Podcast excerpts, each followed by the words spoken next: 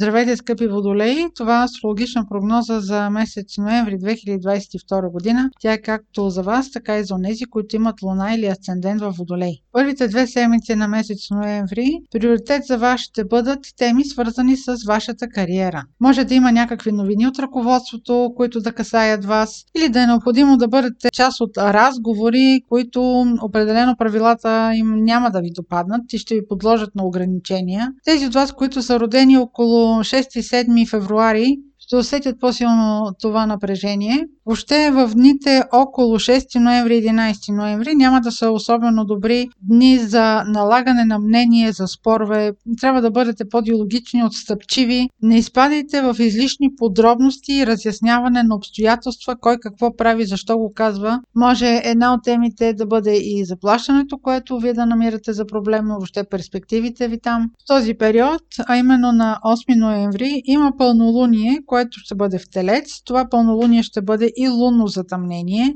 Телец е сектор от вашата карта, който се свързва с дома и най-близкото обкръжение. Това лунно затъмнение съвпада с планетата на изненадите Уран. Уран е непредвидим, може да има новина, която да е свързана с член от вашето семейство, който примерно иска да излезе от този дом или пък някой може да иска да заживее с вас. Не може да се каже в каква насока ще бъде самата новина или самата изненада.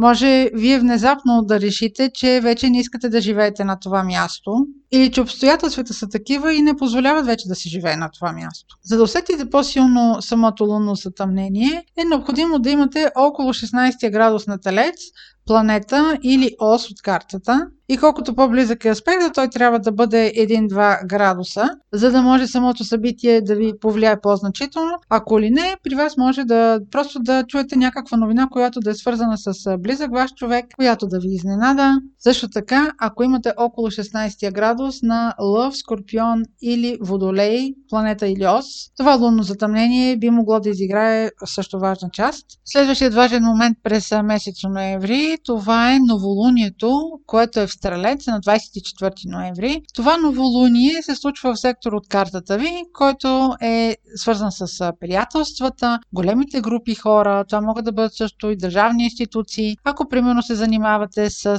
социални медии или имате някаква подобна дейност, това новолуние би подпомогнало вашата дейност. Ако организирате някакво събитие краят на месец ноември или около самото новолуние, би бил момента много подходящ.